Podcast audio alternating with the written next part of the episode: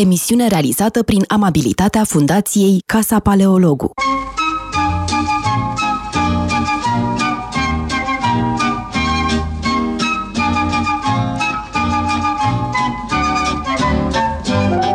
ziua, bine v-am uh, regăsit la emisiunea Metope, ca de obicei uh, marți uh, la ora 1.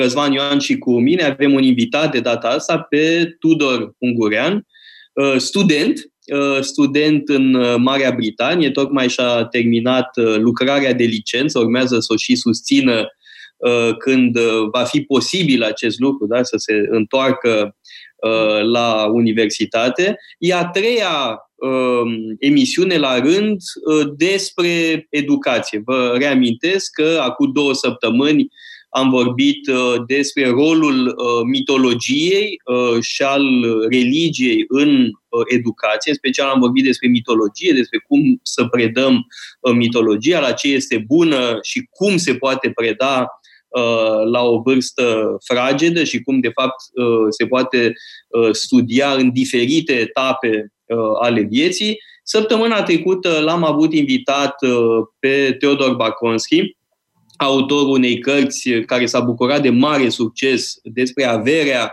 uh, bunei educații și de-al minteri am fost tare bucuroși cu toții că foarte mulți dintre dumneavoastră ați urmărit emisiunea cu Teodor Baconski.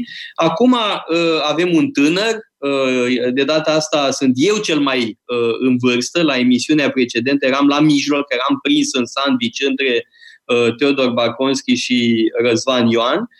Acum Răzvan Ioan este la mijloc, eu sunt elefantul, cum spunea un ascultător, dar era foarte amuzant, un ascultător. Uh, ne-a scris, ne-a scris uh, săptămâna trecută, bine, bine, sunteți simpatici, adică Răzvan Ioan și cu mine, dar de ce l-ați chemat pe elefantul ăsta? Și mie mi s-a părut un compliment extraordinar. I-am și răspuns uh, domnului respectiv că mie îmi plac foarte mult elefanții și că tare aș vrea să se spună și despre mine că sunt un elefant. De, de data asta eu sunt elefantul în emisiune și Uh, Tudor Ungurean este pe poziția juniorului, da, care este chestionat de către cei doi Socrați. Da? Sunteți acum precum Carmides în dialogul lui uh, Platon sau ca Alcibiade, da? Uh, și noi vă punem întrebări. Nu vă mai strâmbați, domnul Ungurean, că vă vede poporul.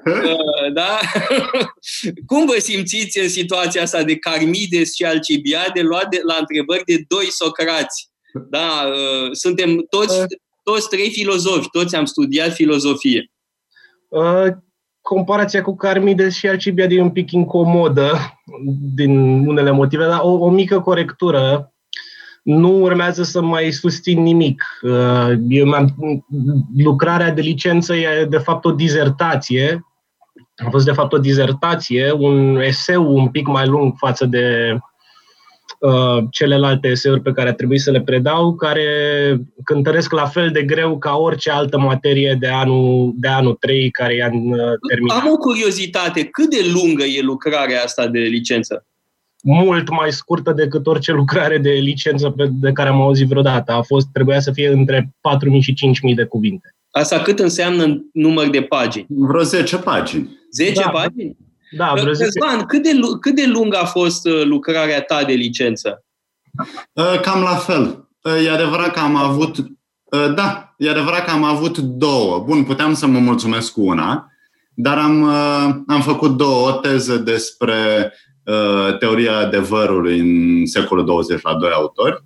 La Ce autori? Și la uh, uh, Ros și uh, o altă teză despre pseudo-Dionisia Areopagitul. Dar puteam să scap cu una singură și tot cam așa. Poate un pic 10 mai pagini, puțin mai mult. Poate, Ciudat, poate că uh, lucrarea de licență, mă rog, de metriz pe care am făcut-o avea 70 de pagini, adică în Franța uh, o lucrare de filozofie e mai degrabă scurtă și 70 de pagini e puțin. Uh, o lucrare de istorie poate să aibă peste 100 de pagini. Știu, am avut un șoc. Uh, la primul master pe care l-am făcut în Anglia, am avut uh, teza de master uh, cam vreo 10.000 de cuvinte, 20-30 de pagini. Cam așa... 20-30 de pagini, dar în Franța, pentru al doilea master, într-adevăr, a fost o lucrare mult mai lungă, așa cum spuneai, de peste 60-70 de pagini.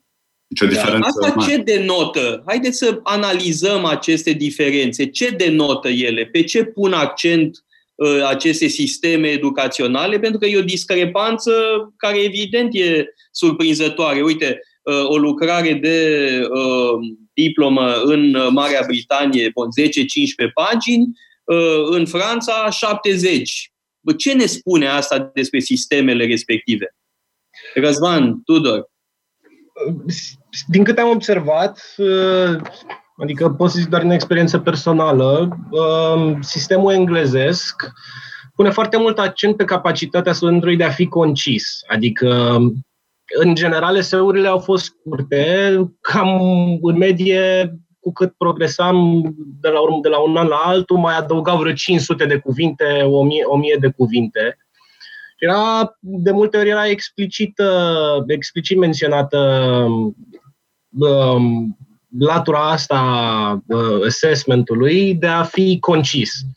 Altă, la fel cum uh, era uh, testată capacitatea studentului de multe ori de a veni singur cu propriile teme, teme de abordat, de a extrage, de exemplu, întrebări, trebuia să fie sub forma de întrebare. Trebuia, citeai, am citit Republica lui Platon și aveam um, o listă de o listă de întrebări recomandate, dar puteam, uh, puteam să venim noi cu o întrebare uh, pe care să o discutăm cu profesorul de la curs și să ne o accepte sau să ne sugereze să o schimbăm, să o schimbăm un pic. Deci cred că asta e diferența. În schimb, nu știu, nu prea am înțeles de ce de ce bă, lucrarea mea de licență a fost chiar atât de scurtă, pentru că, ce, mă rog, licență, e impropriu spus licență, ea se cheamă disertație. Și aveam opțiunea chiar să nu o fac. Uh, doar că am ales eu ca la finalul studiilor să am o lucrare care să arate ce am învățat eu de-a lungul a tuturor celor trei ani, mai degrabă decât să-mi încheie o medie uh, cu, cu, cu, cu, cu, celelalte, cu celelalte materii. Dar dizertațiile, de exemplu, și am mai avut o calitate. Eu am făcut uh, uh, Politics and Philosophy, politică și filozofie, care ținea de departamentul de PPE, Politics, Philosophy and Economics. Deci erau am, două departamente, două facultăți, cum ar veni, care se ocupau de politică, respectiv filozofie și trebuiau să fie, teza trebuia să fie interdisciplinară. Adică să combine cele două elemente, elementul politic și elementul filozofic, la latitudinea fiecare, fiecăruia cum făcea acest lucru. Inclusiv am introdus elemente de economie, de, de, deși nu a, nu a trebuit. Dar am auzit de alte teze, de alte teze, de alte dizertații, de exemplu la filozofie simplu, unde era clar 10.000 de cuvinte. La geografie. 10.000 de cuvinte ce înseamnă în pagini? Eu gândesc în pagini. 10.000 de cuvinte înseamnă încă vreo 20 și ceva, depinde, depinde de fond, da, da, vreo 25 de pagini. Da, cam 4-500 de cuvinte pe pagină. Da, Depinde da. de fiecare, de opțiunea Bun, ce cred că e interesant de spus pentru cei care uh, ne ascultă este că în uh, Marea Britanie există aceste programe PPE care sunt foarte populare, da? uh, Philosophy, Politics, uh, uh, Economy. Uh, de-al trebuie spus că seamănă într-o anumită măsură cu uh, ce oferă institutele de științe politice din Franța, uh, IEP, Institut d'Etudes Politiques, pe scurt Sciences Po, Uh-huh. Sciences Po uh, oferă ceva destul de asemănător. Uh, și unele Sciences Po sunt foarte bune, cum este Sciences Po de la Paris sau, uh, nu știu, de la Bordeaux. Da? Sunt școli foarte uh, bune și care oferă ceva asemănător uh, cu aceste PPI-uri. Unele sunt foarte faimoase, nu știu, PPI la Oxford sau PPI la Cambridge. Uh, și e un concept uh, uh, interesant da? uh, de studii combinate. Uh, de alminte, trebuie spus că și alte sisteme au început să fie ceva mai suple. Sistemul francez, care era mai degrabă uh, rigid și pre- presupunea o specializare timpurie, s-a deschis mai mult către așa ceva. De asemenea, în Germania uh, există uh, varianta combinării de domenii. Da? Orice student în Germania studiază trei domenii. Uh, are un Hauptfach, un domeniu principal și două domenii secundare care pot fi apropiate de ce face, nu știu, de exemplu, faci științe politice și istorie. Dar dacă vrei, poți să faci ceva din altă zonă. Poți să faci astronomie sau uh, ceva din cu tot o altă uh, direcție. Da? Uh, cred că această uh, flexibilitate este uh, foarte benefică. La noi nu prea e posibil acest lucru, dar încă în, continua, în, în continuare universitatea românească e rigidă da? și uh, dacă vrei să studiezi drept și filozofie, păi trebuie să faci cele două facultăți. Uh, și da. asta uh, necesită niște eforturi considerabile, pentru că programele, orarele celor două facultăți, evident că nu sunt armonizate. Da, uh, da, da și cred că... că e esențial să reflectăm la aceste exemple care funcționează în alte țări și funcționează bine. Da, Răzvan. Cred că ar mai fi de zis legat de diferența dintre sistemul englez și sistemul francez sistemul francez pe care îl cunoști tu atât de bine. În maniera de a scrie, pe lângă concizia despre care foarte bine a vorbit Tudor Ungurean, e vorba de stilul uh, de a scrie. În lumea anglosaxonă se pune mare accent pe, stil, pe gândirea analitică. Exact. Da. Pe stilul analitic și pe claritate. Da, același lucru e valabil în Franța. Ei, aici am altă părere, pentru că dacă te uiți la o lucrare de licență sau de master sau de doctorat, cele scrise în Franța de multe ori sunt accesibile doar specialiștilor. Pentru că sunt scrise în jargon mai mult decât cele scrise în lumea anglosaxonă. Uh, eu m-am confruntat cu problema asta, întrucât la doctorat am avut doi îndrumători. Îndrumătorul principal din Olanda, format în uh, manieră anglosaxonă, din Anglia, și o îndrumătoare din Franța, de la Sorbonne. Ei, și primul capitol Primul capitol a fost, uh, de fapt, unul de introducere, de formularea problemelor, care, în mod normal, nu apare într-o teză în Franța.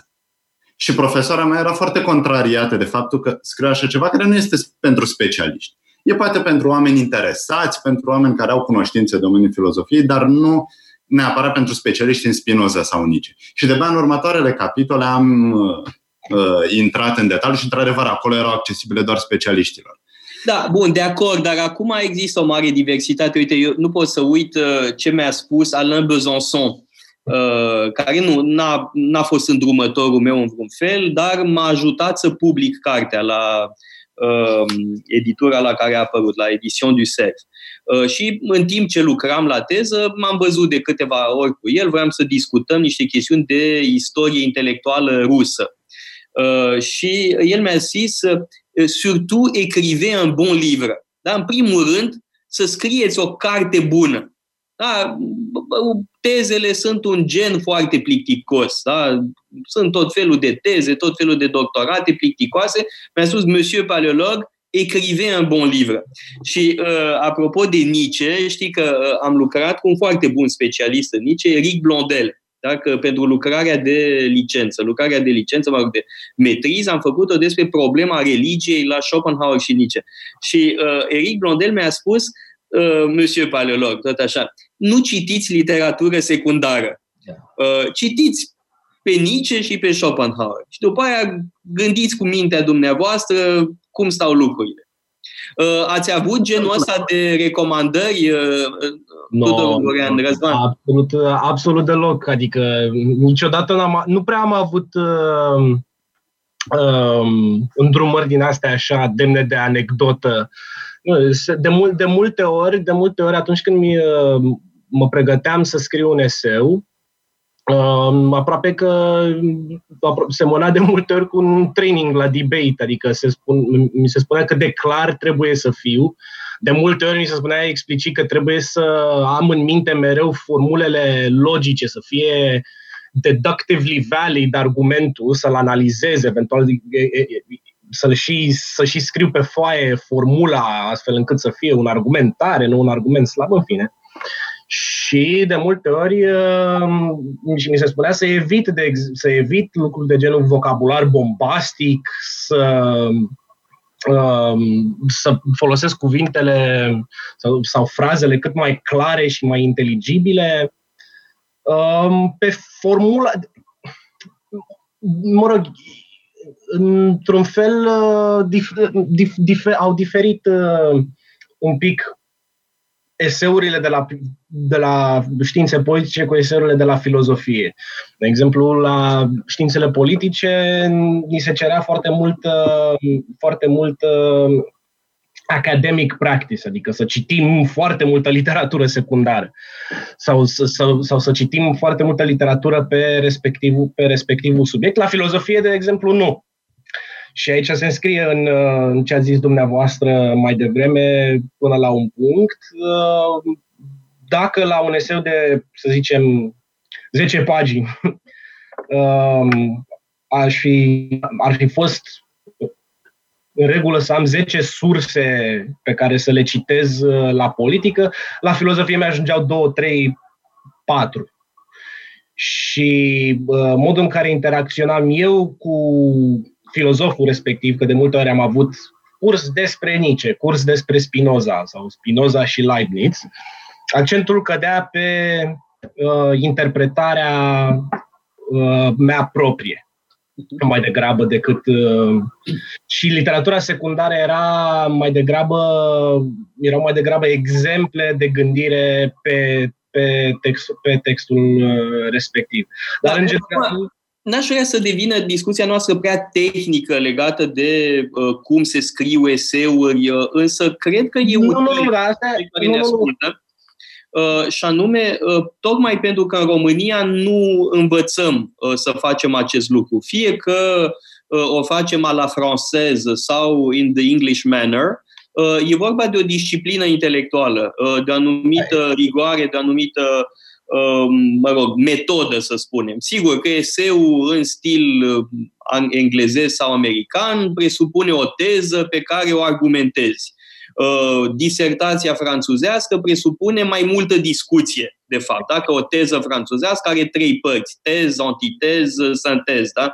Noi glumeam și spuneam tez, antitez, futez. Da? Dar uh, structura unei disertații franțuzești este Uh, cum să spun, presupune o anumită distanțare. Uh, sigur, îți pui punctul de vedere, dar nu este primordial. Primordial este calitatea argumentării și calitatea discuției. Uh, discute, discutarea unei teme pe toate părțile, ca să zic așa. Dar altă întrebare legată de studii. Sunt profesori care v-au marcat în mod special în acești trei ani Uh, figuri, uh, mă rog, pitorești sau remarcabile sau... Da, da, da, da, da. Am avut, uh, am avut câteva figuri, câteva figuri destul de remarcabile.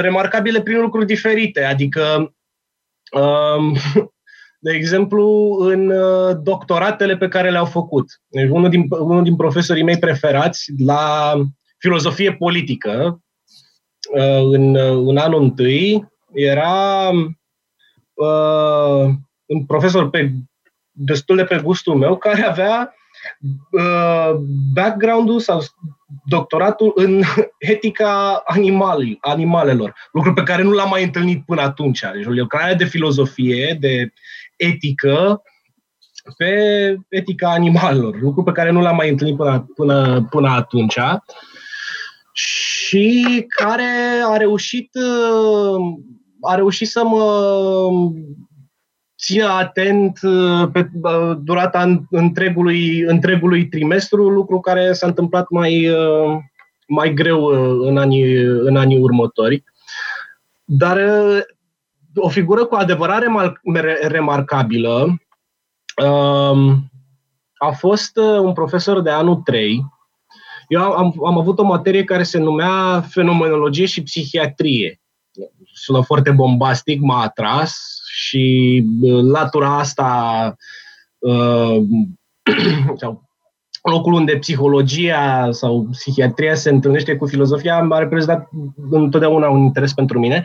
Iar uh, profesorul ăsta era una, o personalitate academică foarte reputată în domeniu. Adică a avut studii mă rog, ce presupune fenomenologia psihiatriei? Presupune o analiză fenomenologică a fenomenelor psihiatrice, să zicem așa, sau, de exemplu, o analiză fenomenologică a depresiei.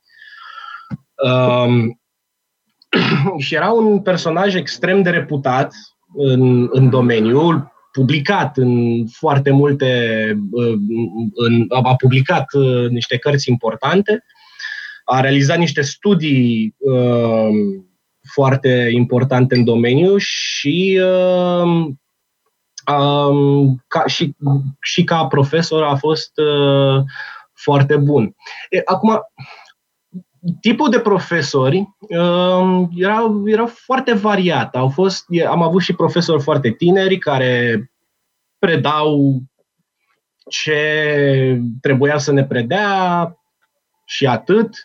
Am avut și profesori care țineau foarte mult să își dezvăluie uh, propriile păreri uh, ideologice. De exemplu, uh, eu, am, eu când uh, am avut prima întâlnire cu, uh, cu uh, supervisorul meu de dizertație și am propus, i-am propus tema mea, uh, încerca să mă ducă foarte clar către o teză marxistă și mă, mă, tot lua cu, mă, mă tot lua întrebări de genul uh, dar de ce e tema asta importantă? Uh, de, ce, de, de, ce, de ce asta e importantă?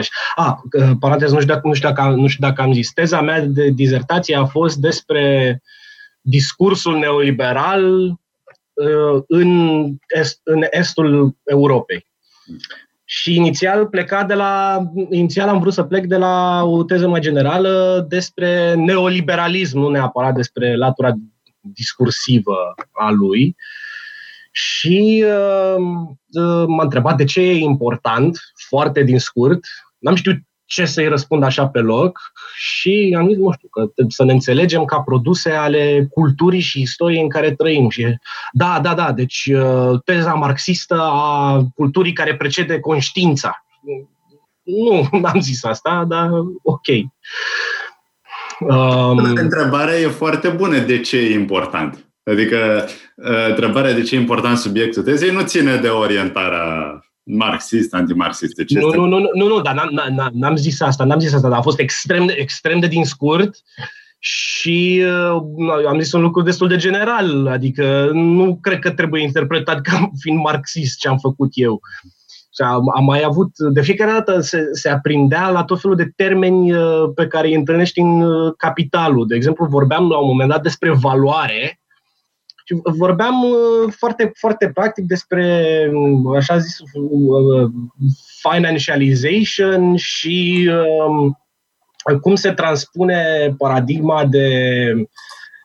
E un individ pe care îl cheamă Michel Feher, care a venit cu teza asta, care spune că um, omul în neoliberalism, homo economicus, acum nu mai, nu mai um, țintește către profitul imediat, ci către maximizarea dividendelor, nu știu ce. Și am menționat eu cuvântul valoare și m-a trimis imediat către, către, către Marx.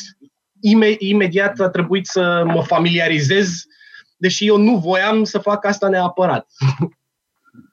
Sunt foarte curios, uh, Tudor. Uh, bun, tu n-ai fost la facultate în România, nu? Ai plecat imediat după liceu. Dar, da, bun, da. bineînțeles, ai avut profesori de liceu în România, la gimnaziu. Da, da, da. Uh, bun, bineînțeles, nu făceau același lucru, lucruri ca profesorii de la facultate. Dar cum ți s-a părut deschiderea sau cum ți-a părut abordarea generală a școlii britanice, a profesorilor britanici față de ce știai în România? Uh, în primul rând, uh, ce m-a marcat un pic, e bine, eu am, fugit, eu am plecat mâncând pământul un pic, adică uh, am fost foarte nerăbdător, nerăbdător să plec și părea că mă duc către cum așa, domnule Ungurean? Eu aveam impresia că erați foarte trist că nu mai puteți veni la cursurile Casei Paleologo. Asta m-a, m-a întristat foarte tare. Da, dar ți-a trecut repede. Dar da, da, diplomă îmi dați? E, aia, noi nu dăm diplomă, da. nu, dar um, primul lucru care m-a surprins a fost că exact, exact lucrurile de care ni se, la care ni se atrage atenția aici, de exemplu, uh, despre modul de a scrie eseuri în școală, în școala românească, în care tu trebuie să zici asta, asta, asta și asta, dacă ai zis asta, asta și asta, e un eseu bun. Dacă nu ai zis asta, asta și cu asta, e un eseu, e un eseu prost, ei trei pitch bar. Exact aceeași discuție a, a, a fost purtată vreo două luni în, în anul întâi, în care ni se spunea să ne, în care ne uh, încerca să ne scoată din rigiditatea asta uh, intelectuală de a bifa puncte în, în, într-un eseu. Deci se pare că aceleași probleme, mă rog, păstrând proporțiile. Aceleași probleme de natură intelectuală le au și uh, studenții proaspeți din, uh, din, uh, din Marea Britanie. Adică trebuie să ne scoată din gândirea cu argumente prefăcute și către, către o gândire critică pe care profesorii au, au evocat-o ca fiind un, o provocare. Acum, diferența, diferența de abordare de la cer la pământ, a, a, aproape, că, aproape că opusă. Dacă în liceu profesorul profesorul era o figură, o figură de autoritate morală, intelectuală și procedurală și de toată, în, în, în orice mod ne putem gândi. În Anglia, mai degrabă, e invers. Um, accentul, deci colaborarea cu studentul este centrală, este un element central. Uh, de foarte multe ori, uh, în, în um, gândirea structurii seminarelor, eram implicați și noi. Și ni se spunea, cum preferați, cum preferați uh, să ne axăm pe partea teoretică, să facem niște, uh, să aplicăm partea teoretică pe ceva mai pragmatic sau mai, mai concis? Um, eram invitați de multe ori la niște la ședințe în care noi să ne spunem punctul de vedere despre calitatea învățământului, despre cât, despre dacă primim mai puț- prea puțin sau prea mult, prea, prea mult sau prea puțin de lucru. Și um, în general, mai mult, mult, mai mult respect față de ce, avea, ce are studentul de zis. Dar părerea studenților aici, asta nu ascunde și o capcană? Și anume, bineînțeles că e foarte important să uh, ai feedback de la studenți, să știi ce le place și ce nu le place. Totuși, profesorul rămâne figura centrală și el ar trebui da. să decide. Este... Studenții nu au uh, deocamdată sau nu au la început capacitatea critică pentru a evalua ce ar trebui făcut și ce nu. Sau nu e complet dezvoltată. Da, e, e, e într-adevăr o capcană. E într-adevăr o, poate, poate fi o capcană. Uh, în sensul în care de multe ori uh, profesorul poate să devină subordonat studentului. Au speriat. Atenție, mai există da. Uh, o anumită teamă pe care eu am văzut-o la colegi și anume teama de evaluări critice exact. de la exact. studenți. Asta se întâmplă mai cu seamă în universități unde uh, profesorul nu are tenure, dar nu, nu este titularizat uh, și simte sabia lui Damocles uh, da. că riscă să fie punctat prost dacă are evaluări uh, negative. De asta e, e o, o mare problemă și unii profesori dau note mari ca să primească în schimb evaluări uh, uh, favorabile. Da? E, e un pericol. Bun, eu nu spun că se întâmplă sistematic, uh, dar mai e un lucru, cred, foarte important de spus aici. Uh, diferența de cultură în ceea ce, privi, în ceea ce privește feedback-ul. E foarte important. Eu și acum le sunt recunoscător uh, anumitor studenți din America, nici nu știu cine erau, erau evaluări anonime. Uh, pentru că în, uh, m-au făcut să înțeleg, la prima mea experiență de predare, să înțeleg ce făceam bine. Pentru că feedback-ul util este cel care te ajută să vezi ce faci bine. Mm. Noi înțelegem prin feedback critică.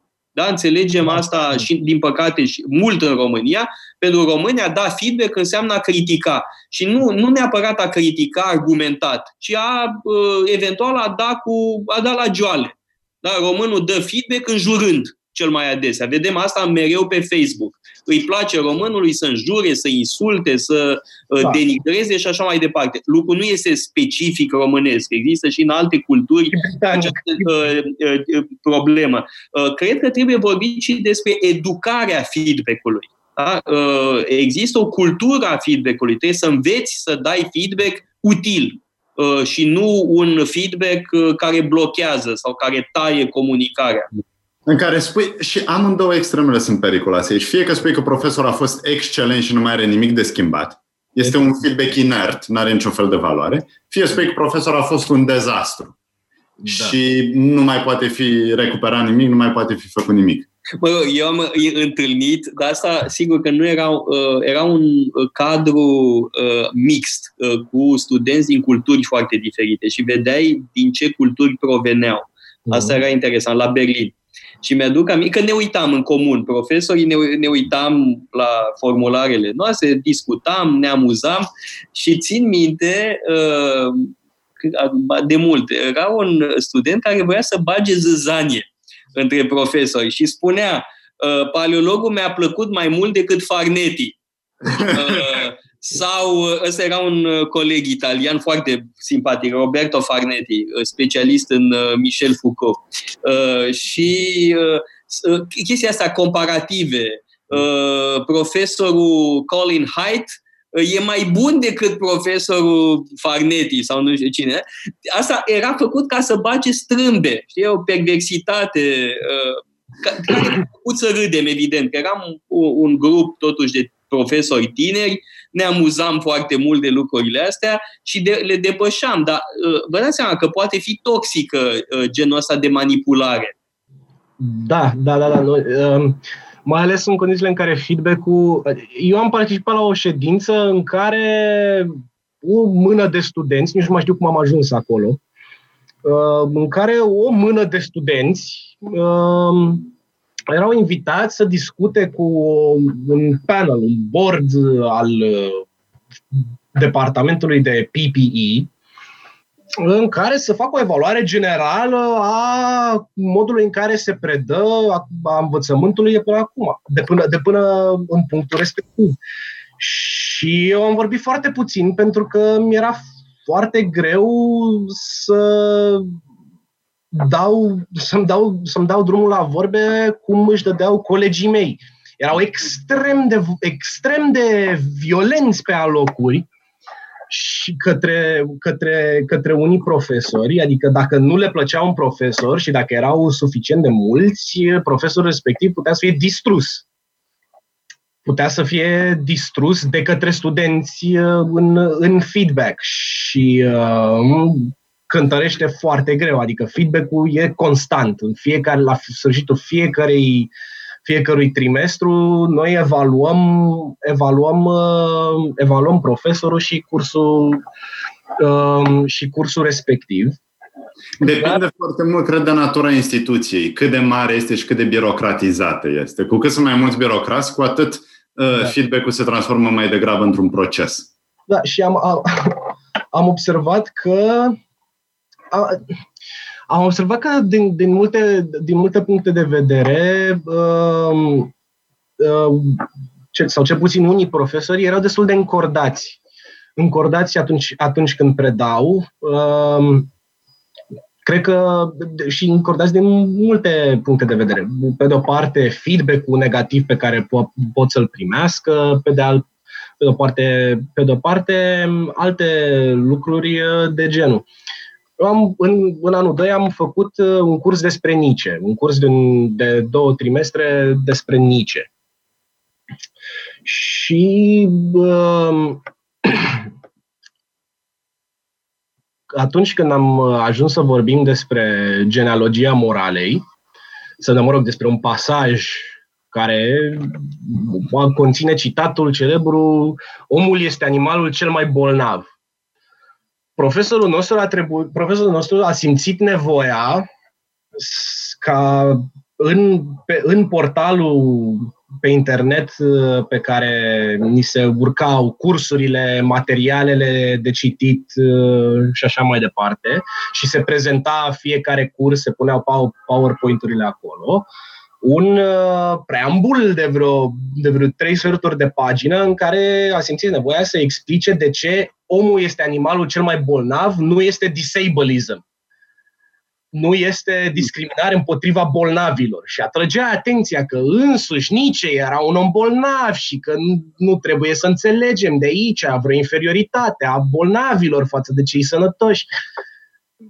Mă gândeam un pic, de ce e nevoie de chestia asta? Acolo Nice spune că toată lumea, omul este animalul cel mai bolnav, adică toată lumea, nu da. e, da, nu e discriminare, nu spune că unii sunt mai bolnavi decât alții, cel puțin în perioada în care ne aflăm. Și da, uh, am întâlnit uh, colegi de-ai mei care au fost uh, destul de ofensați de remar, remar, remarca asta lui Nietzsche. Aici bănuiala mea e că se întâmplă ceva cu autorii recenți. Nu cred că există aceeași indignare când e vorba de Platon sau de Aristotel. Oh, cum să nu? Va veni... De mult. Uh... Nu cred că la fel de mult, pentru că sunt de acum 2300-2500 de ani și eu oarecum ideea că, bun, sunt atât de depărtați în timp, nu putem să ne așteptăm la mai multe din partea lor, la ceva mai bun. Asta e intuiția mea, pe când nici a trăit acum 100 și ceva de ani. E mult mai actual. Toate tu ești de altă părere? Va veni momentul când vor fi aruncate în mare și statuile lui Platon și Aristotel. Da? Pentru a. că erau sclavagiști, erau bărbați albi, erau sexiști și așa mai departe. Oh, Platon... Nu, nu, nu. nu. Adică va veni vremea nu, în, în, ceea ce, în, ceea ce privește, în ceea ce privește clasicii, din punctul ăsta de vedere, nu, ar fi o exagerare să zicem așa ceva. Adică admirația pentru uh, filozofii clasici există în continuare, numai că tendința este să fie neglijați ca importanță în istoria ideilor uh, sau uh, neglijați ca importanță atunci când tratează anumite subiecte contemporane. Adică nu prea, se mai, nu prea se fac arcurile peste timp de la Platon până în contemporaneitate sau etica lui Aristotel comparată cu etica contemporană și, și așa mai departe. În schimb, alți au, de, de, de exemplu, uh, bine, evident, noi ne alegeam materiile și trebuia să avem un anumit număr de credite de, de, și de la filozofie și de la politică. Ehm, de exemplu, la filozofie ai fi făcut Kant foarte în condiții normale, dar la științe politice eu am întâlnit, am uh, auzit sau am citit uh, vreo discuție aplicată pe Kant ca uh, filozof uh, liberal numai în contextul unei critici feministe la John Rawls, în care utilizarea cuvântului Menschheit era condamnată ca fiind, ca fiind sexistă și că... Menschheit tocmai, că nu e. Păi da, mensch e om în general. e omul în general. Uh, asta se poate eventual spune în mod aberant pentru franceză, că în franceză umanite vine de la om sau mankind. Da? Traducerea lui Menschheit prin mankind. Atunci se da. poate eventual ridica tipul ăsta de problemă. Da, da, da ghilimele era man. Și, adică nu era, nu, era în, nu, era, nu era citat în germană. Era citat în, în engleză. În engleză, da. E, da. e clar că filozofia politică a lui Kant este pentru bărbați. Adică era, atâta, atâta a fost uh, tratat uh, pe subiectul ăsta. Dar v-aș atrage atenția că, bun, menș înseamnă, un, uh, în general, nu bărbat sau femeie, dar are articolul hotărât, der, care este articol masculin, de gen masculin. Deci există, de, întotdeauna se pot găsi explicații o să, O să ajungem să scriem uh, în germană fără articol. Da? Există da. de-al tendința asta de a elimina articolele, dar nu mai spune der Mensch, ci Mensch pur și simplu. Eu sunt de acord, dar germana ar fi mult mai ușoară. da, dar n-ar mai fi germană.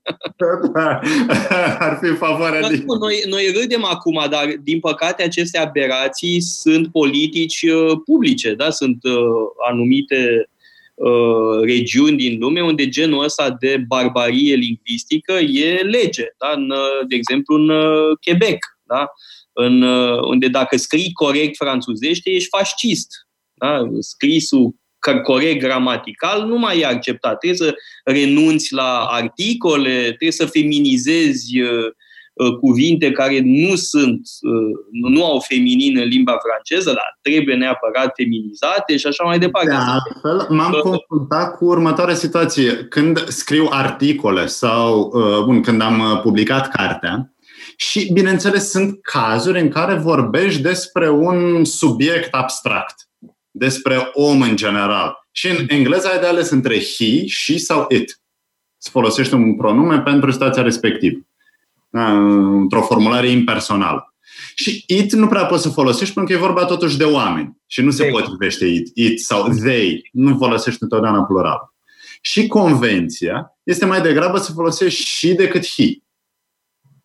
Ceea da. ce, bineînțeles, este. Uh, bun, ideea că s-a vorbit prea mult despre bărbați, prea mult s-a folosit pronumele he, acum trebuie să echilibrăm balanța, să folosim și. Acum, în sine, asta nu e mare ispravă să vorbești despre he sau despre și. Vreau doar să evidențiez faptul că există această da, Și eu, și, eu urma, și eu urma să zic același lucru. Numai că am întâlnit uh, de foarte multe ori folosit uh, they, them.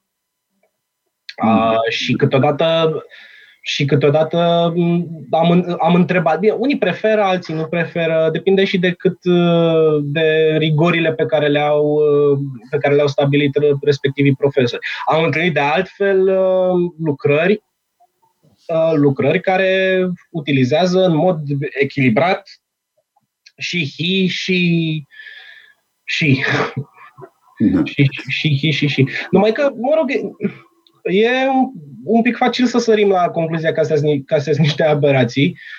Bineînțeles, nu sunt de acord cu ele și am uh, cu mulți prieteni de-ai mei de dezbateri destul de aprinse pe, pe, tema, pe tema asta. Um, inclusiv asta a impactului asupra limbii și a manipulării limbajului. Mie, mie mi se par mai degrabă niște construcții extrem de bombastice intelectual, care au sens logic în, în propriul lor univers. De exemplu, argument, argumentul că limba pe care o vorbim noi este o limbă dezvoltată de bărbați. Este o limbă pentru bărbați și uh, asta denotă o realitate, o realitate uh, dezechilibrată în... Uh... Bun, dar atunci ce părere aveți de următoarea situație? Când uh, trebuie să dăm un an și spunem uh, înainte de era noastră sau după era noastră, sau putem să spunem înainte de Hristos, după Hristos. Sunt da. același lucru.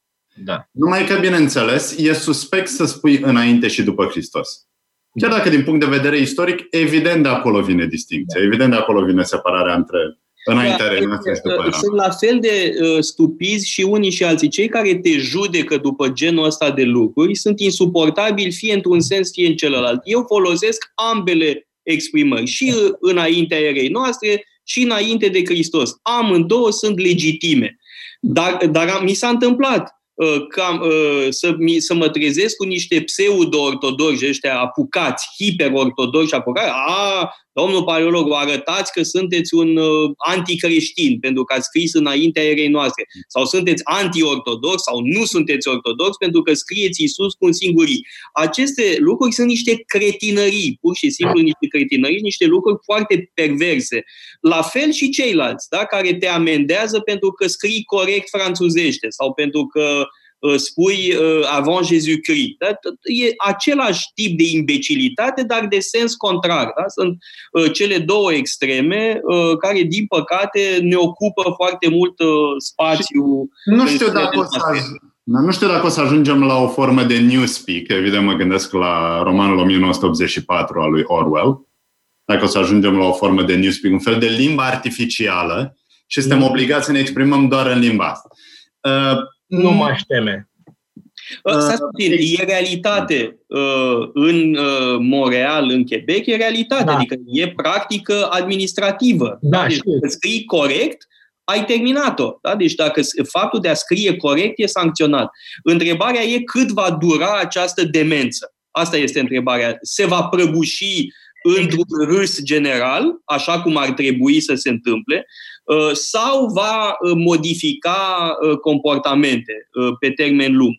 Uh, dar trebuie spus că, sunt, uh, că ai uh, absurdități de același tip în cealaltă tabără. Știi? Ai acești pseudo-conservatori care țipă da cât îi țin bojocii împotriva political correctness și, de fapt, procedează la fel, dar invers. Da, da, da. Cu același tip de simplisme uh, ideologice, atâta numai că uh, sunt mai puțin puternici decât cealaltă tabără care are vântul în pânze. Da. Uh, dar e vorba de uh, inamici ai libertății de gândire, totuși. Și uh, oameni care, uh, în cazul uh, mă rog, administrației din Quebec, la care mă refer în momentul de față, este o uh, intruziune administrativă, că e vorba de putere de coerciție. Asta e foarte grav, da? că uh, e vorba și de o uh, putere de coerciție, nu mai faci carieră dacă scrii corect uh, franțuzește. Absolut, dar, uh, dar uh, eu nu mă aș teme că asta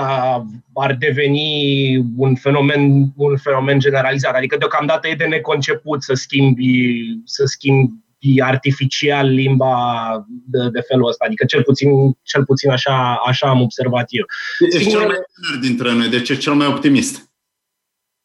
Da, destul. Adică, mă rog, sigur, mie, mie dacă, dacă e să vorbim de frică, uh, sigur, na, sunt niște fenomene care și pe mine mă înspăimântă și cu atât mai mult mă înspăimântă pentru că provin din, uh, din uh, niște justif- provin de la niște justificări cu care eu pot să fiu de acord. De exemplu, eu pot să fiu de acord că eu, eu pot să fiu de acord că populația din SUA are dreptate să fie furioasă și să, să iasă în stradă ca urmare a uh, uciderii lui George Floyd. Și pot să fiu și bucuros că s-a generalizat uh, în, și în Europa și în alte zone ale lumii. Cu ce nu pot să fiu de acord este vandalizarea statuii lui Winston Churchill, până la un punct chiar și cu cea lui uh, Edward Colston, da? Pentru că da, trebuie spus pentru cei care ne ascultă despre ce e vorba. Da? Recent a fost vandalizată uh, statuia lui Winston Churchill și nu m-ar mira să fie mai multe statui de ale lui Și a lui Lincoln. Vandalizate. Uh, Lincoln nu știam. Uh, dar uite unde se ajunge. Da? Acum câțiva ani s-a început cu distrugerea statuilor unor personalități sudiste, dar nu-i de ajuns. Da? Faza următoare este vandalizarea statuii lui Lincoln, după aia Churchill, Ehm, și așa mai departe. Adică uh, și la, uh, nu e niciun motiv să se oprească undeva. De vă spuneam că și Platon și Aristotel vor fi la un moment dat decretați niște uh, reacționari, niște uh, inamici ai democrației, pentru că chiar erau niște critici ai democrației. Da? Shakespeare va fi probabil și el condamnat prin cine știe ce proces ideologic. Adică să nu, uh, să nu vă mirați că se va ajunge la asta. Dacă e vandalizată statuia lui Lincoln uh, pentru că, așa zicând, a tolerat, da, a făcut compromisuri. Asta da? la Londra nu SUA. Asta la, uh, e important de spus că asta la Londra. Și Churchill pentru că uh, Era avea anumite prejudecăți ale epocii sale. Da, e adevărat, uh, dar uh, una e una, alta e alta. Pe mine mă, pe, pe, pe mine mă mă rog, e impropriu sau că mă înspăimântă, mă îngrijorează un pic pentru că în măsura în care, deși provin dintr-o motivație justificată, zic eu, denotă un anumit mod ignorant de a te raporta la istorie și la simbolurile istorice uh, ale lumii și țării, țării respective. Există o diferență totuși între statuia de la, de la Bristol și cea, de la, și cea a lui Winston Churchill. Uh, există un, o lungă istorie a opoziției față de păstrarea statuii lui Edward Colston în centrul Bristolului sau în portul din, în portul din Bristol de, ze- de zeci de ani, pentru că na, nu știu, nu, nu m-am hotărât încă. E justificat? Uh, pentru că, până la urmă, era după logica asta, după logica asta, trebuie dată jos statuia lui Mihai Viteazu. Pentru că Mihai Viteazu a fost un dușman al țăranilor. Da? Deci, din punct de vedere social, Mihai Viteazu uh, i-a legat de glie. Deci, hai să-l dăm jos pe Mihai Viteazu pentru că era antisocial. Eu m-aș deci, concentra mai mult aici, nu pe conținut. Dacă uh, ce au făcut oamenii ăștia era în neregulă sau nu, ci pe faptul că există niște proceduri pentru a decide dacă dăm jos o statuie sau nu dacă vrem să trăim într-o țară democratică, liberală, atunci urmăm aceste proceduri. Avem un vot, în Consiliul Local, probabil, nu știu exact care e procedura în Anglia, și verificăm, uh, conform deciziei majorității, dacă vrem să schimbăm o statuie sau nu. Sau în România, dacă vrem să schimbăm statuia sau nu. Dar urmăm procedurile legale pentru așa ceva. Nu putem folosim furia, furia mulțimii să dăm jos ce nu ne convine așa când ne convine, pentru că nu mai avem domnia legii. Ce avem haos, depinde cine se enervează când. Da, Asta mi se pare în primul rând foarte problematic. Și după aceea, bineînțeles, discutăm dacă un negustor de sclav, dacă a fost și filantrop în secolul XVII, unde lucrurile erau cu totul altfel, dacă ar trebui să înlocuim statuia sau nu. E o diferență, e diferență totuși. Eu consider că e o diferență totuși între uh, filantropia care vine dintr-o avere făcută din negoțul de sclavi, adică el într-adevăr pe lângă filantropia lui, reprezintă practica negustoriei de sclavi. Pe de altă parte, Churchill este o figură cu totul diferită. Și uh, vandalizarea statuii lui, lui Churchill implică o raportare extrem de limitată, o raportare extrem de limitată a, a fi, la figura lui Churchill. Da, dar vi se va putea spune că uh, Winston Churchill este un apărător al colonialismului britanic. Drept care trebuie eliminat din spațiul da. public. Da? Este absolut, asta e logica, din păcate. Uh, dar vă dau, un, mă rog, un mic detaliu. Voltaire, el însuși, da? marele Voltaire, uh, nu că a făcut direct comerț cu sclavi, dar a avut beneficii din, uh, dintr-o investiție într-o companie care se ocupa și cu comerț de sclavi, printre altele. Deci, uh, trebuie scos Voltaire din uh, cărțile de literatură pentru asta sau trebuie să-i vandalizăm statuile lui Voltaire? La asta duce această logică, această logică ideologică a ștergerii unor figuri din, din istorie. Da? Churchill a fost apărătorul colonialismului, jos cu el. Voltaire a avut niște beneficii din comerțul cu sclavi, hai să-l dăm și pe ăsta jos. Uh, mai Mill, departe, unde John se oprește? John Stuart Mill, care a lucrat. zine de John Stuart Mill. A, chiar avem un curs despre John Stuart Mill la Casa Paleologu pe care îl face chiar Răzvan Ioan. Și care a fost a lucrat în compania Indiilor de Est, a fost da. second in command la un moment dat, înainte de a fi... John Stuart Mill sau Taicăsu? Uh, amândoi. Au lucrat în același birou la un moment dat. Da, bun, uh, era o fază când uh, comerțul de sclavi nu mai da, exista. numai că ei totuși uh, câștigau, își câștigau pâine într-o instituție care s-a construit parțial și pe comerțul de sclavi.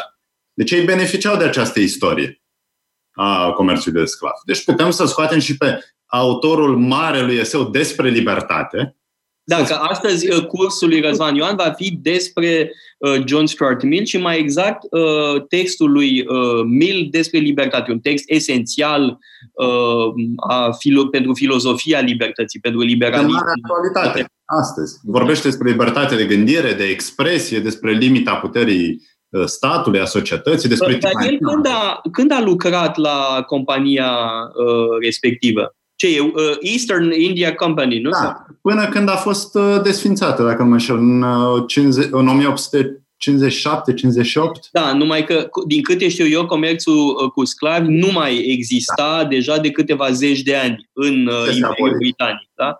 Altă, altă interesant.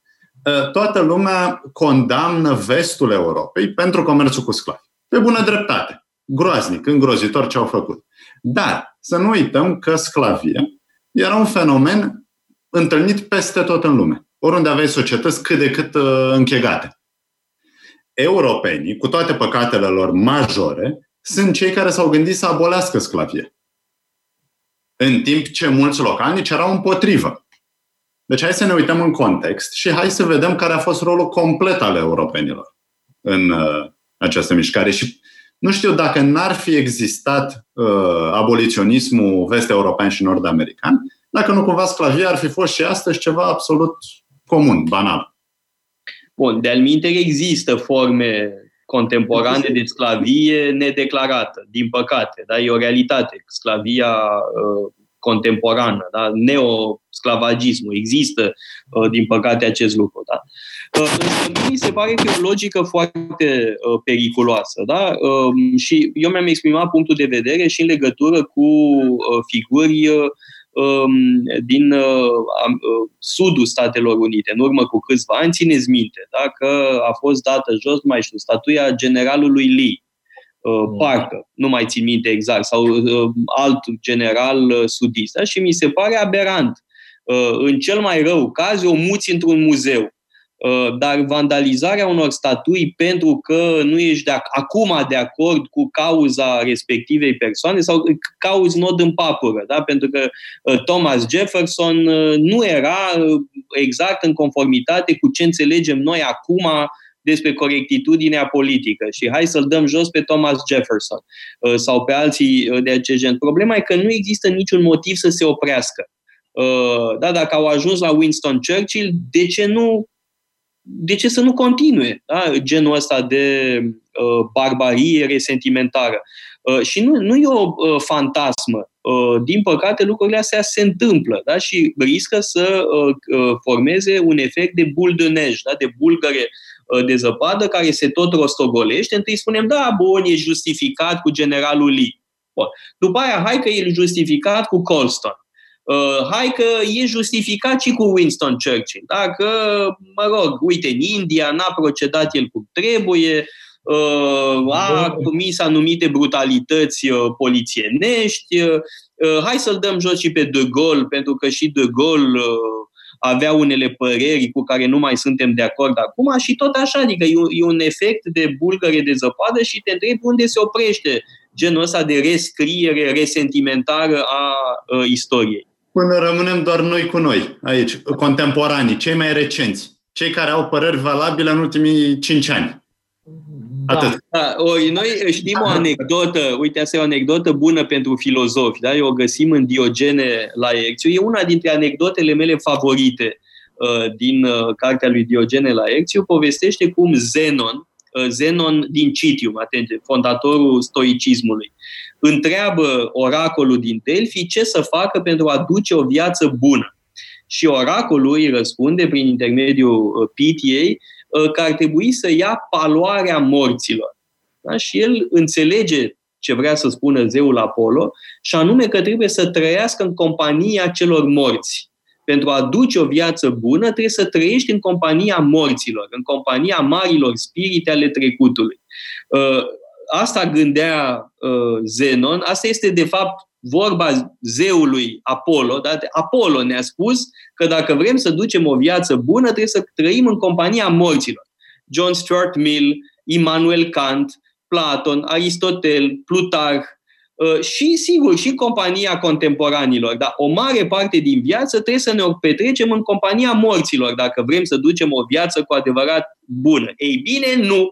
În ziua de azi, logica contrară uh, s-ar părea că uh, preva- nu, nu știu dacă prevalează, slavă Domnului, nu prevalează, dar devine foarte agresivă logica contrară. Da?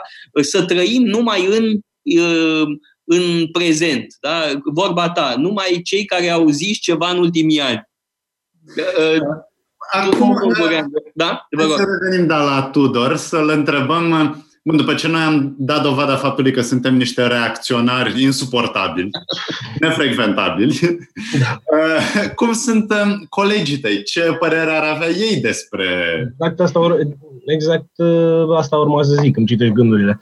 Um, raportul ăsta, raportul ăsta nu prea l-am întâlnit nu prea l-am întâlnit la, printre colegii mei, nici măcar printre prietenii mei, adică raportul ăsta de a privi admirativ sau ca model de gândire, ca model de virtute uh, pe cei morți, de la Platon până la uh, Nietzsche, până să zicem tragem o linie artificial până în, la sfârșitul secolului XIX, nu prea există.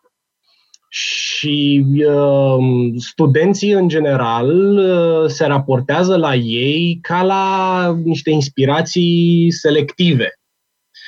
Uh, și atunci când uh, studiază un anume, un anume, uh, o anume figură importantă în istoria ideilor, este mai degrabă, invocă mai degrabă un criteriu estetic, le place. Pur și simplu le place. Le place cum zice și eventual atunci când scriu un eseu, caută surse care sună cât mai interesant. Întâmplător, uh, uh, un, un coleg de-al meu uh, și prieten de-al meu, exact așa se raporta la uh, materiile de curs. Ori îmi place, ori nu-mi place. Uh, îmi place respectivul, nu-mi place respectivul. Indiferent cât de important ar fi fost, uh, nu știu, Aristotel uh, pentru filozofia, pen, pentru filozofie. Um, dar mi-a dat la un moment dat un, uh, un SMS și m-a întrebat dacă știu ceva despre Eliade. El fiind un englez, uh, un englez uh, nu, nu cred că am întâlnit pe cineva mai britanic decât el. Și l-a folosit pe Eliade într-un eseu despre Wittgenstein pentru niciun alt motiv decât acela că îi plăcea și a scris ca și cum i-ar fi plăcut un, un roman. Um, nu mai știu ce, exact despre ce, de, ce, um, ce a folosit. Da, Iar are gusturi bune. Chiar dacă da. este foarte subiectiv, da? e o formă extremă de subiectivism, dar uite că i-a plăcut un autor bun, care e bine să-ți placă. I-a plăcut și Brexit-ul, printre altele. Dar ce, ce Nigel Farage. Uh, domnule Unguran, ce înțelegeți prin foarte britanic? Adică spuneați de el că e cel mai britanic pe care l-ați cunoscut. Ce înseamnă asta? Ce înseamnă să fii 100% britanic, așa? Uh, vorba franceză, plus britanic tu meurs, da? mai, mai britanic de atât și mori. Cum adică? Ce înseamnă asta? Uh, este un exponent al celui mai, uh, celui mai puternic imperiu care a existat vreodată pe pământul ăsta, uh, votant, uh, votant Brexit și simpatizant nu, încă nici până ziua de azi nu m-am prins dacă este ironic sau neironic simpatizant al lui Nigel Farage. În același timp foarte inteligent și um, nu știu, e, e, un pic, e un pic uh, greu de explicat uh, fenomenul ăsta. Nu știu da, dacă cunoașteți umorul tipic, uh, tipic britanic. Uh, Dar cum se raportează la dumneavoastră uh, un uh, britanic, totuși naționalist, dacă înțeleg, naționalist, conservator, cum vă privește? Ce individul ăsta care, ce cu individul ăsta care a venit din România? Mă vede ca pe unul din exemple, probabil, că mă vede ca pe unul dintre exemplele de imigranți care ar, trebui, care ar avea voie să, să intre în Marea Britanie. E, e îngăduitor cu dumneavoastră. Da, adică își manifestă dezgustul față de uh, dezgustul față de zonele din orașul în care locuiește, în care se vorbește poloneză, lucruri, lucruri, lucruri de genul ăsta. Mă rog, uh, mai, mai mult în spirit de glumă uh, decât, decât altceva l-am menționat. Uh, bine, el vine, el, el vine și din Middle England, care este o zonă extrem de conservatoare, de populație extrem de conservatoare și de receptivă la discursurile uh, receptivă la discursurile uh, bombastice grandio- asupra istoriei grandioase a, a, um, a Marii Britanii. De exemplu, dacă, dacă e vreun documentar la care ar fi... Am și locuit cu el, printre altele. Dacă era vreun, vreun documentar la care trebuia să ne uităm, era despre Trafalgar. Dacă nu prea încăpeau uh, nu, nu prea încăpea altceva pe latura da, Am o curiozitate. Bun, aici ne prezentați uh, totuși un caz probabil destul de singular. Uh, da, da un student de sensibilitate conservatoare. Cam cum se distribuie ideologic simpatiile tineretului cu care aveți de-a face, da? Uh, cam câți sunt marxiști, cam câți sunt uh, faragiști, uh, cam câți sunt liberali, cam câți sunt indiferenți? Cum, cum se distribuie aceste orientări? Um, e, o întrebare de, e o întrebare destul de bună, la care nu știu dacă am un răspuns complet, dar uh, depinde, depinde de foarte mulți factori. Depinde, de exemplu, de din ce zonă vine. De exemplu, eu am, eu am, uh, eu am locuit cu trei, cu trei oameni. Unul era uh, un pic mai spre upper class de, de la Londra, de la Dulwich, din, locuia în Dulwich, în, în cartierul Dulwich al Londrei, și a fost la Dulwich College, unde a fost coleg cu copilul Abramovici. Uh, băiatul ăsta de care vă, de, de, de care vă, de, vă vorbeam era un exponent și se vedea pe sine ca un exponent al clasei de mijloc uh, absolute din orașul Peterborough. Și am mai stat cu un uh, coleg care între timp s-a și lăsat de facultate până am, până am terminat noi, care venea din Middlesbrough. Deci cu uh, un, un pic mai working class. Um, E, fo- e, e foarte uh, greu de discernut uh, distribuția asta ideologică. În general, bineînțeles, și e superficial, e cu un anumit grad de superficialitate, uh, populația mai în vârstă o să fie mai receptivă la discursuri conservatoare, la discursuri, uh, mă rog, conservatoare, uh, de tipul Nigel Farage să zicem, chiar, chiar dacă edulcorat sau uh, trunchiat. Um, populația, uh, oamenii din, toți oamenii pe care i-am întâlnit din Londra, de exemplu, aveau simpatii, simpatiile, sau de fapt, în general, din sudul, din sudul Angliei, tinerii de vârsta mea aveau simpatii progresiste sau indiferență cu excepția acestor simpatii progresiste. Pe de altă parte, indiferența nu e, acea, nu e același timp de indiferență pe care îl întâlnim la noi. Ei sunt implicați în mult mai convârșitoare măsură, sunt, sunt uh, implicați politic, adică iau votul, iau votul foarte în serios și, în general, se gândesc într-o mult mai mare măsură la semnificația actului de a vota, de a te implica politic sub o formă sau alta față de România.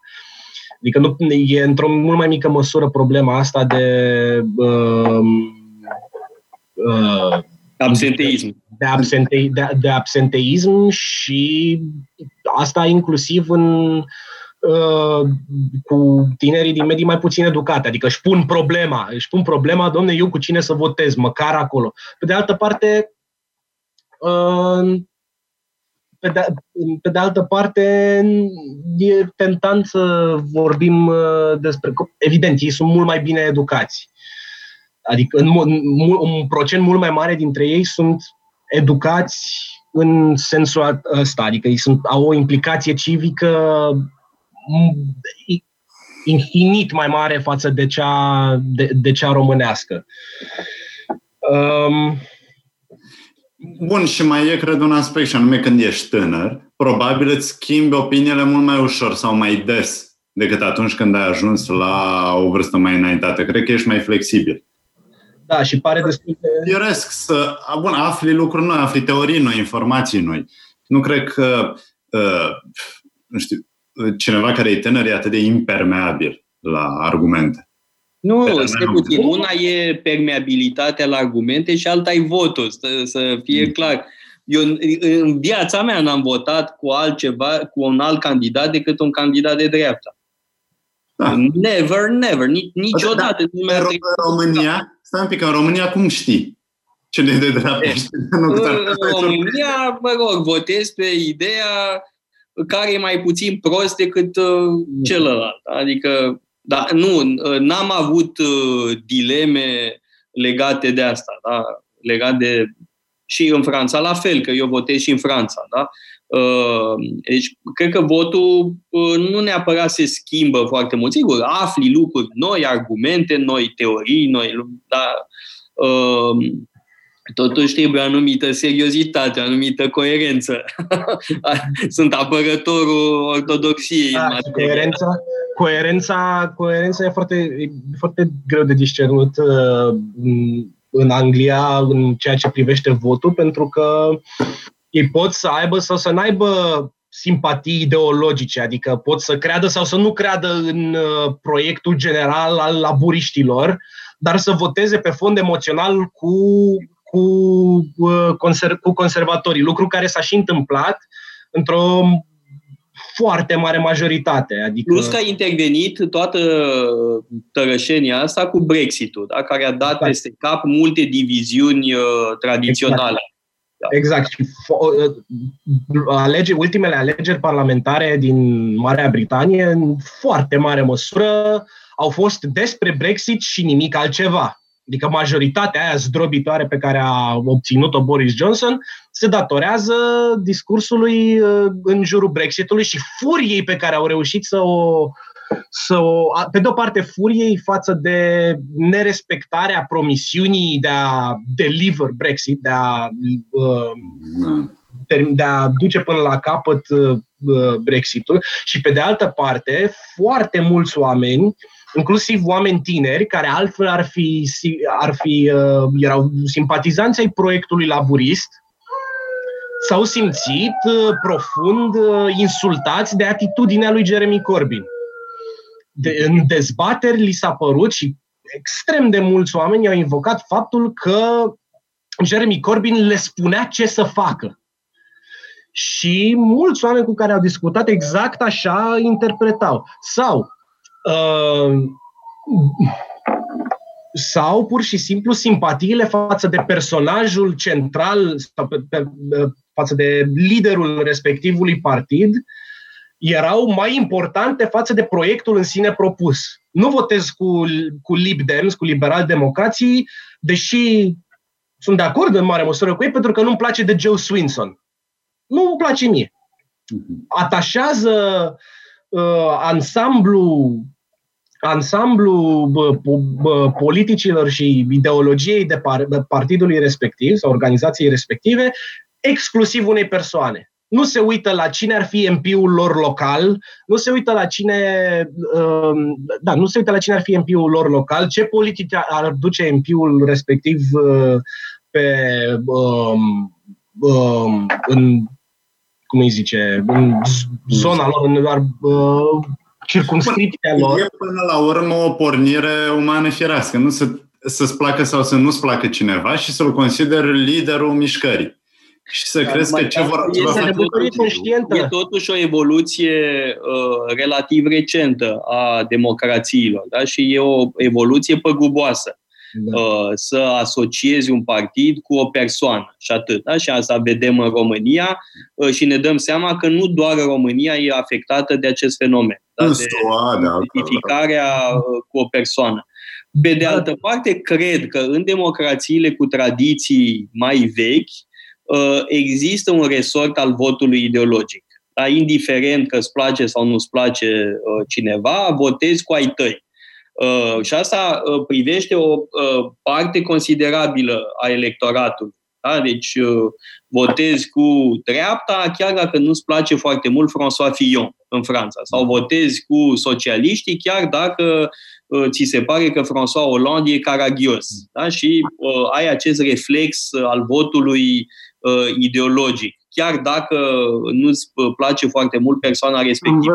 niște... Asta e totuși asigură o anumită stabilitate a politicii în aceste țări. Dar uite că și într-o democrație consolidată, cum e Marea Britanie, există tipul ăsta de, cum să spun, de fluctuație determinată subiectivist da? Îmi place, nu-mi place. Și atunci e de multe ori conștient, asta mi se pare, e de multe ori conștient, asta mi se pare remarcabil, pentru că există pornirea asta, e, e indubitabil că avem pornirea asta de a vota potriva unui anume personaj uh, atunci când n-ar fi cazul, dar de multe ori este foarte conștientă și acum, mă rog, putem e, periculos, e, e un pic periculos să cădem în discuții stereotipice, dar uh, un uh, lucru foarte des întâlnit de către mine a fost uh, conștienta, uh, conștientul vot de ciudă.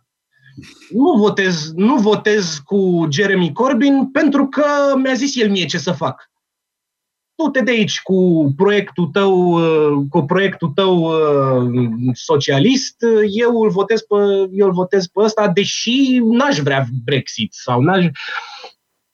Uh, e o, un lucru pe care nu l-am mai întâlnit în alte, în, în alte părți. nu, stați puțin, vorbiți de funie în casa spânzuratului. Da. Mie mulți mi-au spus, da, evident, paleologul e cel mai bun, dar nu, nu-mi place că îl susține Băsescu sau că îl susține nu știu cine. Sau ă, nevăzând că, de fapt, nu știu, pe Iohannis îl susținea Blaga sau ă, Adică Aha, da. de ce e Blaga mai bun decât Băsescu pentru cineva căruia nu-i place PDL-ul? N-are nicio Aha. logică. Dar sau păi, vedeam pe cineva care spunea, da, ă, sigur, Barna e complet nepotrivit, habar n-are, e complet pe din afară, dar îl votez pe Barna că de fapt eu votez împotriva lui Dăncilă. Da? Sunt tot felul de ciudățenii da, uh, în materie da, de comportament da, electoral. Da, da, da, da, totuși, da, da, totuși ele implică o judecată de genul. Atunci când au zis că vă place de dumneavoastră, dar nu vă votează, ei nu voiau să voteze cu Băsescu pentru că... Ce operație, că Băsescu nu candida. Evident că e o aberație, dar frica era că v-ați, ați fi condus de Băsescu sau că ați fi marioneta da, lui. Indiferent da, de aberație. Da, da, mă rog, de ce mai fi condus acum uh, atunci când n-a reușit să mă conducă în 2009, când el era președinte și eu eram ministru. Adică dacă atunci n-a reușit să spună ce să fac, de ce ar face-o mai târziu? Da, bun, astea sunt uh, lucruri prea uh, legate de România. Totuși să revenim la Uh, Marea Britanie, la studiile dumneavoastră acolo. Vă întreb ceva, uh, Brexitul nu cumva vă afectează uh, urmarea studiilor? Dacă bănuiesc că vreți să faceți un masterat, poate și un doctorat, afectează sau nu afectează? Deocamdată, deocamdată nu. Adică eu înclin către o decizie de a rămâne în, în România anul viitor. De ce? Adică Uh, în principal uh, din cauza pandemiei, în, uh, în sensul în care... Cum dumneavoastră credeți în existența virusului? A zis cineva că parcă e, de, parcă e o boală pe jur. Dar, Bill Gates, e o conspirație susținută de Bill Gates. Da, trebuie spus ceva că Uh, părinții uh, lui Tudor Ungurean sunt amândoi medici. Deci dacă sunt medici, fac parte din conspirația halatelor albe. O conspirație mondială a medicilor care vor să pună mâna pe putere uh, și să introducă o dictatură. Da, stetoscopului. Dictatura stetoscopului. Dictatura anatomică. Dar nu, um, dar altfel nu, nu m-ar, nu m-ar afecta Brexit-ul deocamdată, în plan imediat. Teoretic, uh, de fapt, nu teoretic, încă sunt în Uniunea Europeană din foarte multe, din foarte multe puncte de vedere. Adică ieșirea politică s-a produs uh, s-a, s-a produs, dar mai durează un pic până uh, ieșirea economică, până, până când se va finaliza ieșirea economică, astfel încât uh, de exemplu, politica de împrumut este aceeași, politica de admitere este aceeași.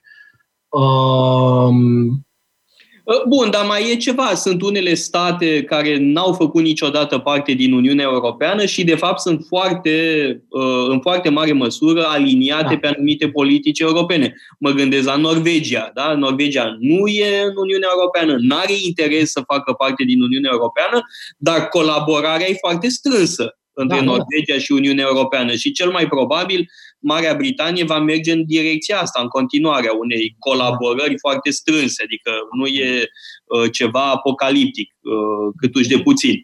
Absolut, nu. Și nu, nu am. Uh, încă nu s-a. Uh, nu s-a prelungit uh, efectul Brexitului până la al simți eu ca ca student, uh, ca student uh, din Uniunea Europeană, cel puțin.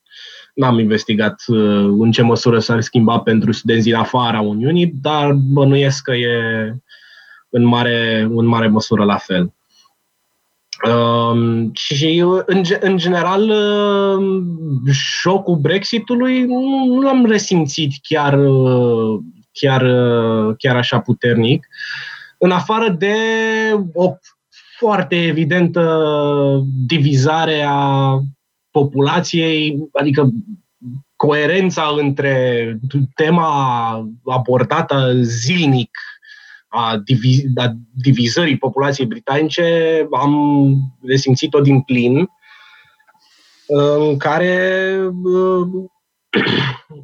aveam manifestări mai mici sau mai mari, cu contramanifestări, uh, oameni care se înjurau pe stradă pe tema Brexitului. Uh, da, Înjurături, îmbrânceli, sigur da. că da. Ai locuit în campus sau în oraș? Primul an am, primul an am locuit în campus. Primul an am locuit în campus, după aia uh, politica e că rămâi un an în campus și, de la, și poți să rămâi și anii următori, dar eu am ales să locuiesc uh, în anul 2 și 3. De ce? Să simți mai bine pulsul Mare Britanie? Da, pentru, adică n-am vrut să da, să simt mai bine pulsul orașului respectiv. Voiam să locuiesc în oraș, nu în campus. Un viața aferentă campusului cu o foarte, cu, cu o foarte mare acces, accent pus pe ideea de comunitate pe care o formează campus. Adică eu mi-a prit în primul an, dar n-am vrut să fiu atât de activ în uh, comunitatea colegiului pe care, din care am făcut eu parte, oricât ar fi încercat oamenii să mă îndrume către așa ceva, astfel încât ne-am găsit patru, patru colegi, mare, mare parte dintre noi au făcut același lucru și ne-am am închiriat, am închiriat o casă uh, aproape și de centrul orașului și de facultate, convenabil. Și uh, orașul York, un oraș cu istorie semnificativă, nu?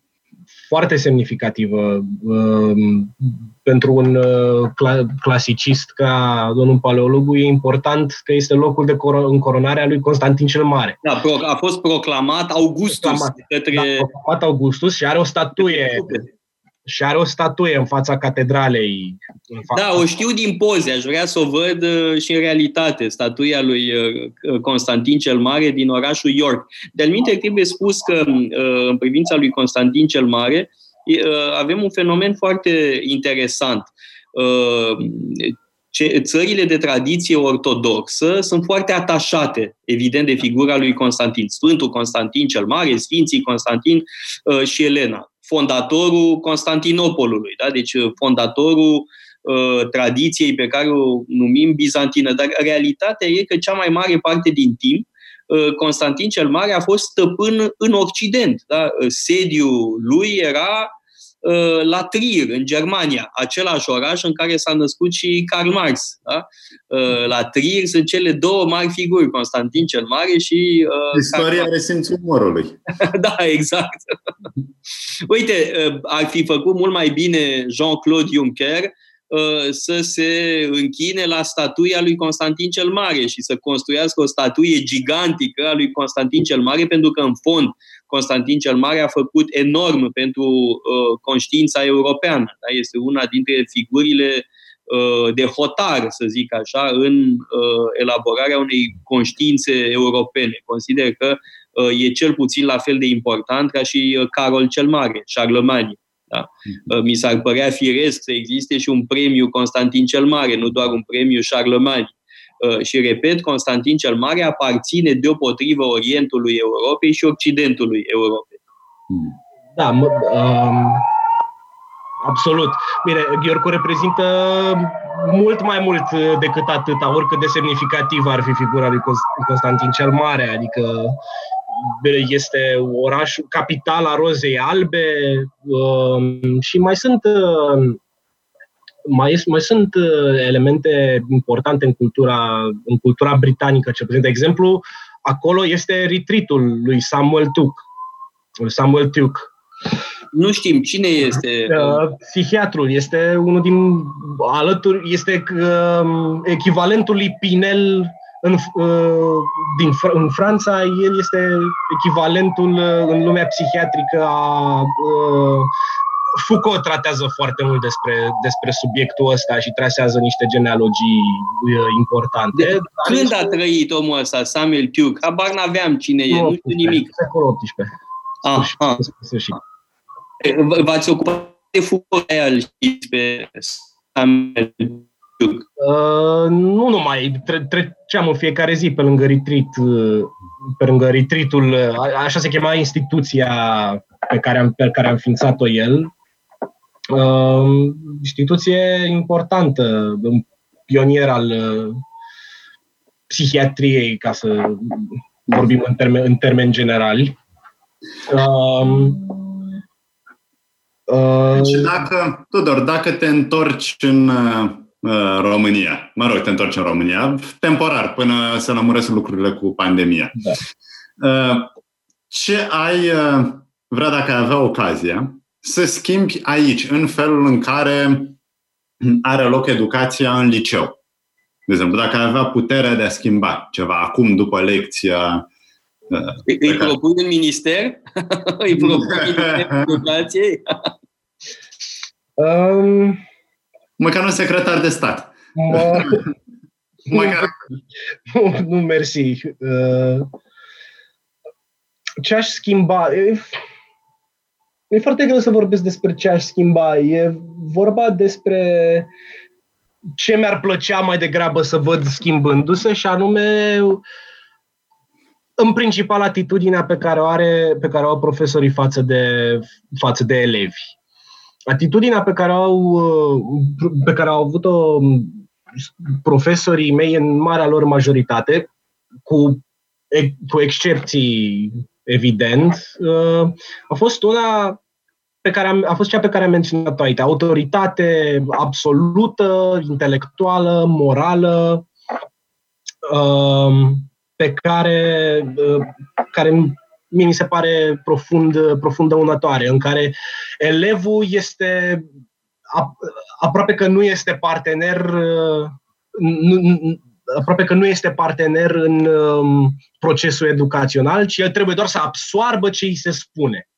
Absoarbă ce îi se spune, să se comporte așa cum îi se spune, uh, în, și în care elevul nu are abs- nu are voce, nu, nu are deloc o voce în, uh, în, proces, în procesul educațional. Problemele pe care le invoc aproape, problemele pe care le-am invocat de-a lungul liceului aproape, aproape că n-au fost luate în seamă. Um, și aș vrea, în principal, relația, deci relația dintre elev și profesor să se, să se revizuiască uh, în cea mai mare măsură. Cum trebuie să vorbim și despre conținutul, conținutul materiilor. Aș vrea să aș vrea ca gândirea critică pe care o invocă, că este invocată și ea. A fost invocată și ea de-a lungul liceului. De-a Tot timpul, da. Tot timpul a fost invocată, că trebuie să gândiți cu capul vostru. Uh, doar că era, era absolut neclar cum, treb- cum trebuia să gândim noi cu capul nostru atunci când în eseurile de la română noi trebuia să luăm, luăm dintr-o, de, dintr-o carte de eseuri, să o punem acolo, punct cu punct, și în măsura în care menționam ceea ce considera vasta majoritatea profesorilor important, luam notă bună.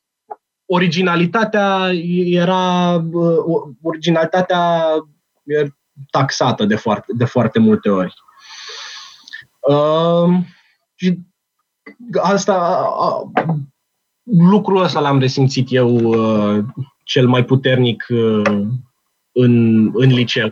Acum, ar fi un pic, ne, un, un pic nedrept să zicem că problemele legate de uh, conținutul și de, de uh, gândirea critică care e mai degrabă doar un care mai degrabă doar vorbe în vânt, nu, nu pare să fie una uh, speci, neapărat specific românească în, în, uh, în, în ceea ce privește educația preuniversitară. Adică, repet, aceleași probleme de uh, uh, gândire segmentată și uh, cu argumente prefăcute am, uh, am, erau menționate și în Marea Britanie, sunt menționate și de la, am avut și colegi din state care menționau același lucru. Um, da, e pare... bine, să, e bine să avem uh, în vedere uh, că anumite racile pe care le vedem în România nu sunt doar ale noastre. Adică da. Uh, ideea de excepționalism românesc, fie în bine, fie în rău, e falsă și dăunătoare în același timp. Da? Avem impresia că la noi e cel mai nasol sau la noi e totul grozav. Nici una, nici alta nu e Uh, așa. Da? Într-adevăr, racilele astea sunt foarte prezente în educația românească, dar e adevărat, nu e doar la noi uh, adevărat lucrul ăsta. Da? Uh, și e bine să vedem ce se face bine în altă parte. Da? Uh, tot ce ați spus acum uh, despre argumentație, o gândire critică, cum spunea Tudor Ungurean, devine un, un fel de slogan găunos da. Da? Cum să nu vrei gândire critică? Da?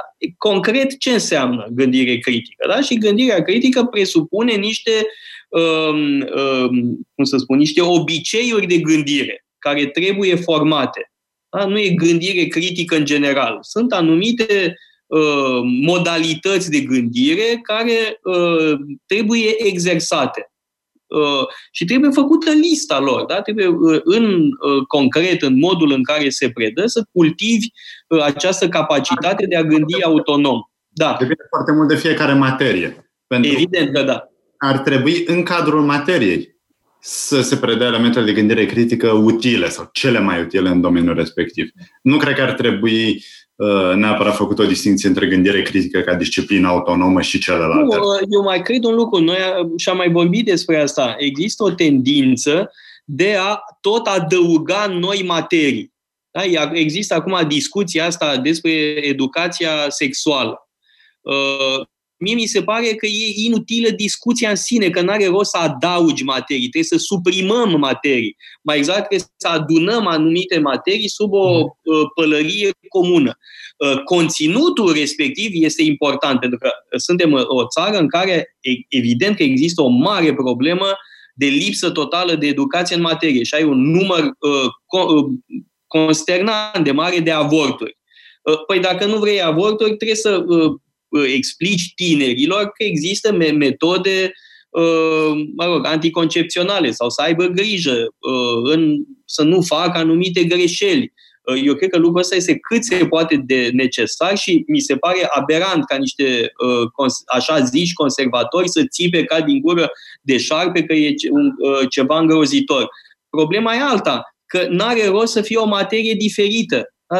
Eu am învățat lucruri de bază într-un liceu catolic, atenție, liceu, unul dintre cele mai importante licee catolice din Franța.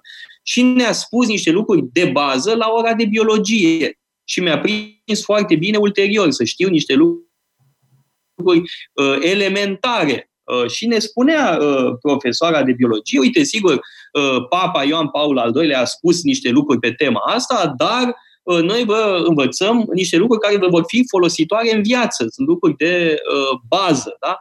Uh, deci nu cred că e nevoie să tot adăugăm noi și noi materii. Educație civică, educație sexuală, educație fiscală, tot felul de noi materii, când ele, de fapt, ar, face, ar fi bine să fie reunite sub o pălărie comună pentru a asigura mai multă flexibilitate învățământului și o viziune integrată asupra anumitor domenii care sunt apropiate.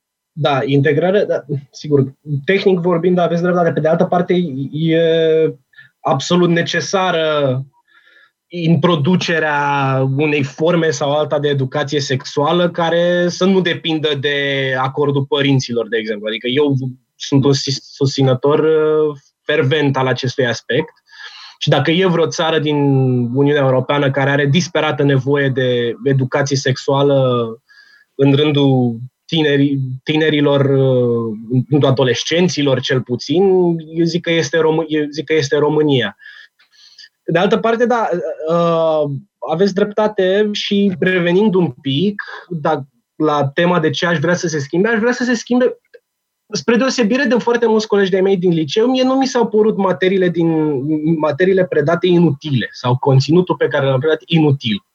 Adică mie îmi făcea plăcere mie, de multe ori îmi făcea plăcere chiar și să, să-mi fie dictat despre uh, pașoptism, de exemplu, la, la istorie și numai că pașoptismul în literatură, la limba română, pașoptismul la, în, în, în din perspectivă istorică generală, numai că ce aș vrea, ce aș vrea este ca să nu mai fac eu paralele între două lucruri care uh, Uh, să, să nu mai fac eu legătura între două lucruri care, așa cum reies ele din, materi, din materiile respective, sunt paralele.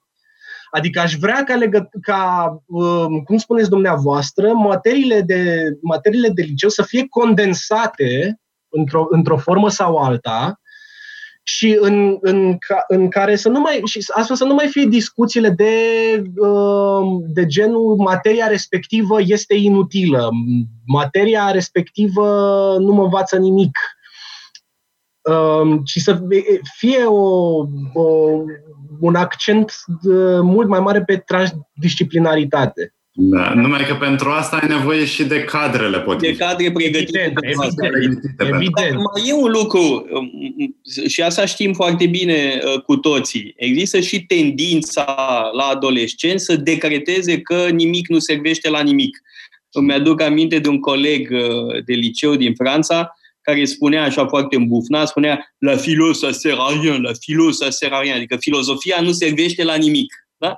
Bun, e tipic adolescentin și uh, nu are prea mult sens să ții cont de toate uh, micile revolte de tipul ăsta. Da? Uh, evident că la vârsta asta decretezi că nimic nu se vește la nimic, că totul e o prostie, totul e uh, greșit și așa mai departe. Uh, pe de altă parte, asta nu înseamnă că nu trebuie să uh, ne gândim la ce poate fi uh, ameliorat. Uh, da? Și eu cred, am mai spus lucrul ăsta și repet, Uh, pentru că cred că este esențial. Uh, e vorba de definirea corectă a scopurilor educației. Da? Uh, și cunoașteți probabil deja teza mea, și anume autonomia și moștenirea, ca cele două coloane ale educației. Da? Ambele sunt necesare și sunt complementare. Da? Și una și alta sunt esențiale în educație. Și transmiterea unei moșteniri dar și capacitatea de a gândi pe cont propriu, de a face decizii, de a lua decizii morale uh, în mod autonom și, evident, uh, autonomia profesională, care ne duce și la um, relevanța a ceea ce învățăm pentru um, muncă, pentru profesie. Da? E important ca școala să te pregătească totuși pentru a-ți câștiga viața. Poate este de asta colegul tău era foarte îmbufnat, nu știa la ce bună filozofia, că nu-i vedea utilitatea practică imediată. Da. Uh, pecuniare. De altfel, îmi aduc aminte de un banc pe care uh, spuneau rog, colegii în grupul de studenți la filozofie, care e diferența dintre un filozof și o pizza mare? O pizza mare poate să hrănească o familie de patru persoane. Da. Um, da. Eu am mai văzut, eu am mai văzut altceva, am, am văzut altceva care m-a indignat uh, profund. Eram, mă așteptam la McDonald's odată la coadă și pe o tavă, pe o tavă erau două fel, era o chiflă goală tăiată pe jumătate și scria un burger pe măsura marilor filozofi, pe gustul marilor filozofi. Uh, pe de altă parte, um, vis-a-vis de acești stâlpi ai educației de care vorbiți, uh, dintre ăștia doar unul e declarat la uh, majoritatea facultăților din, de științe umaniste, cel puțin, de filozofie și științe politice și restul disciplinelor umaniste, cum ar fi um, invocă gândirea critică ca, și dezvoltarea capacității de gândire critică, dar în, sub, în spectrul uh, um, angajabilității, în spectrul a domeniilor în care te va duce. Deci este aproape exclusiv traseul tău profesional.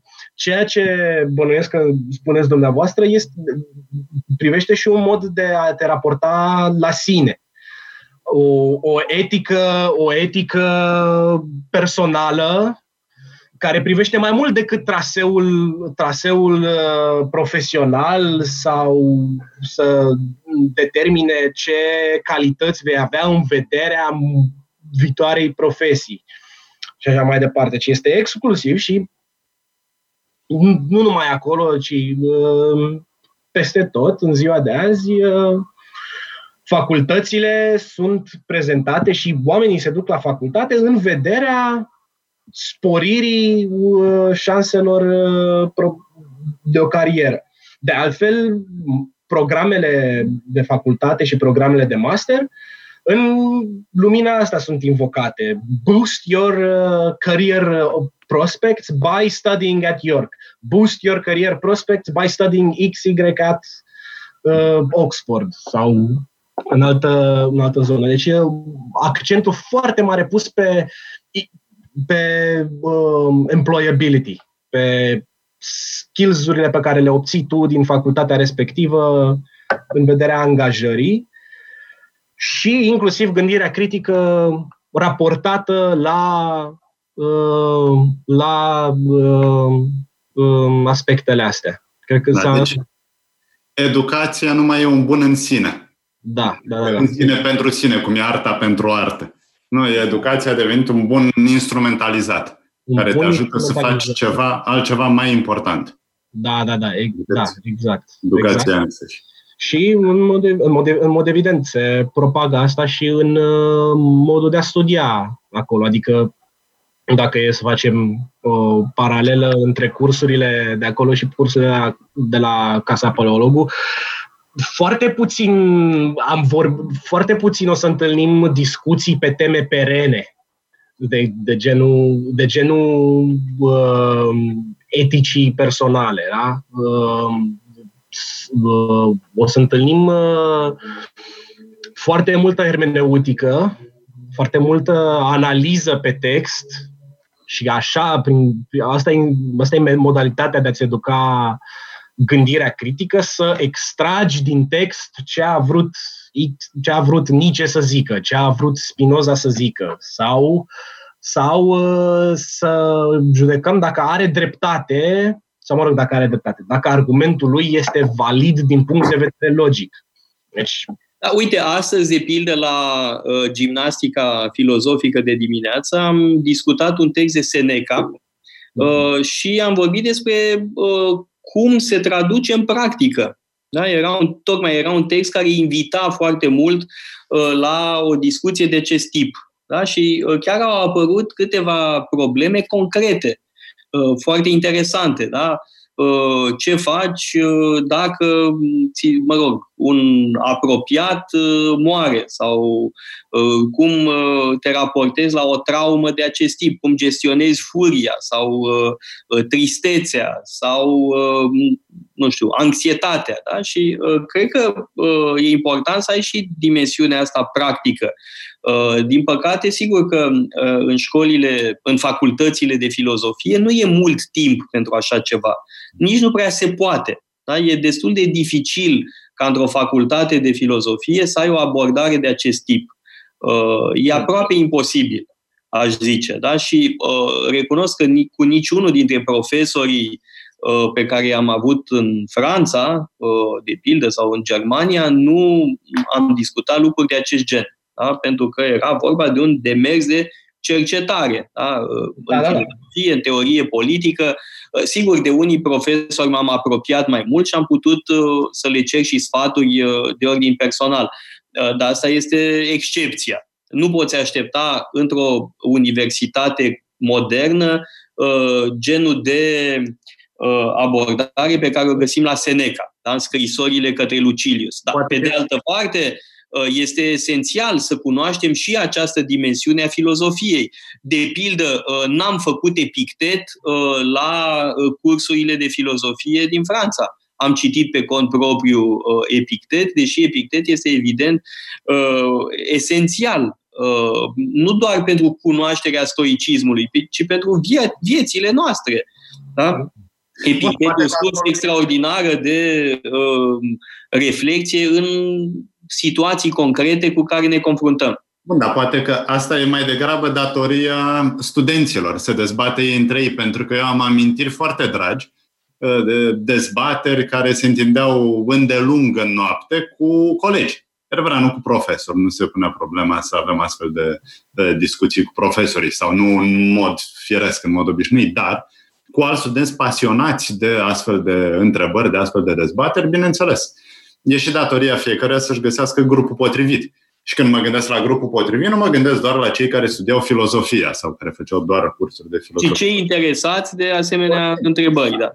Bineînțeles. Uh, bun, uh, cred că um, în curând o să punem capăt uh, discuției noastre, că mai sunt doar câteva minute de dialog. Bănuiesc, Tudor Ungorean, că planurile sunt de a vă întoarce totuși în Marea Britanie, nu în septembrie anul ăsta, dar în viitorul relativ da. apropiat, bănuiesc, nu? Da, da, da. Marea Britanie sau uh, oriunde pe, sau undeva pe continent, de ce nu Franța. Dar... Sau Olanda, uite că l-avem pe Răzvan Ioan care a studiat în uh, Olanda și Olanda e foarte primitoare, cred, nu? Gazvan. Eu nu știu. Cu siguranță. da. Bun, acum care pledează pentru bisericuța lui. Da, eu am studiat în Franța și în Germania, Răzvan Ioan în special în Olanda, dar pe de altă parte e un glob trotter că a fost uh, peste în tot. Franța și în Anglia, deci... Uh, Brazilia, da. Nu uh, nicio variantă. Pe de altă parte, e interesant că studenții au devenit în decursul timpului mai mobili Uh, da, uite, uh, cazul lui Răzvan Ioan e interesant pentru uh, cei care au venit după generația mea. Da? Răzvan Ioan e cu 12 ani mai tânăr și în 12 ani s-au schimbat anumite lucruri. În generația mea, sigur, se, se mergea. Eu am studiat și în Germania, am predat o vreme în Statele Unite, dar cred că mobilitatea studenților a crescut Uh, în timp. Uh, și asta, sigur, are o latură foarte bună. Există și riscul unei fragmentări a studiului, a parcursului, mai cu seamă că avem uh, regimul Bolonia în materie de studii universitare Uh, dacă în plus uh, și circulăm, sigur există un risc de fragmentare, numai că uh, e un risc care merită asumat, da? pentru că e o șansă formidabilă, această șansă a mobilității. Um, mai aveți ceva de adăugat, Tudor Ungurean, o observație, nu știu, sfaturi pentru cei care ne ascultă, cei care au copiii mai tineri, încă în liceu, sau tineri care ne ascultă și ar vrea să studieze în străinătate?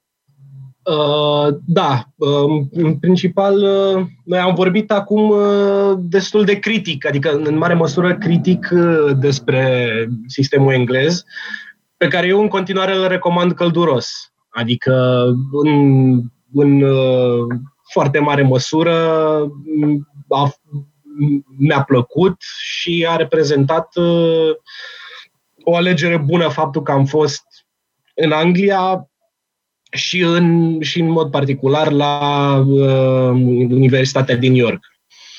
Uh, încurajez pe oricine dorește să facă uh, studiile în științe umaniste în Marea Britanie um, și să nu se sperie de, să nu se sperie de Brexit deocamdată. Bun, așa și Răzvan Ioan recomandă Olanda. da. Absolut. Uh, eu cred că uh, ideea de reținut este că uh, e bine să uh, putem vorbi uh, despre opțiuni. Da. Uh, mie mi-ar fi prins foarte bine la un moment dat uh, uh, să aud mai multe sfaturi. Da? Nu, nu că uh, n-a fost bine în Franța, a fost foarte bine, dar uh, sfaturile pentru orientările în studii sunt extrem de uh, binevenite. Da? E uh, important uh, ca la vârsta asta să întrebi pe alții ce au făcut, cum au făcut, să beneficiezi de experiența uh, înaintașilor. Și, în general, înaintașii sunt generoși, adică uh, vorbesc de experiența lor, spun ce au făcut bine, ce ar fi putut să facă și mai bine. Cred că asta e de reținut da, din discuția noastră.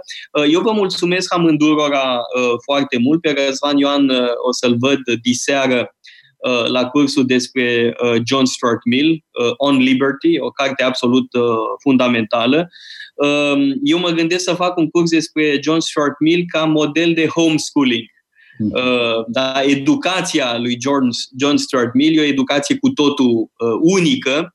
Uh, a fost educat de tatăl său, o mare figură intelectuală la rândul lui. Uh, da, și uh, e o temă și de prieteni remarcabili. Ai Așa dat. e. Da, tatăl și prietenii au contribuit la educația uh, lui John Stuart Mill. Uh, de-al minte, amândoi uh, știți că am avut printre cursanți și câțiva homeschooler. Unul în mod special era foarte bun prieten cu Tudor Ungurean și o temă care cred că e actuală. Da? Multă lume își pune problema acestei opțiuni iar John Stuart Mill, evident, uh, e un model uh, în materie. Uh, vă mulțumesc foarte mult amândurora și vă aștept pe toți cei care ne ascultă săptămâna viitoare, vă dau întâlnire săptămâna viitoare, tot marți de la ora 1, la emisiunea Metope. Metope, emisiune realizată prin amabilitatea Fundației Casa Paleologu.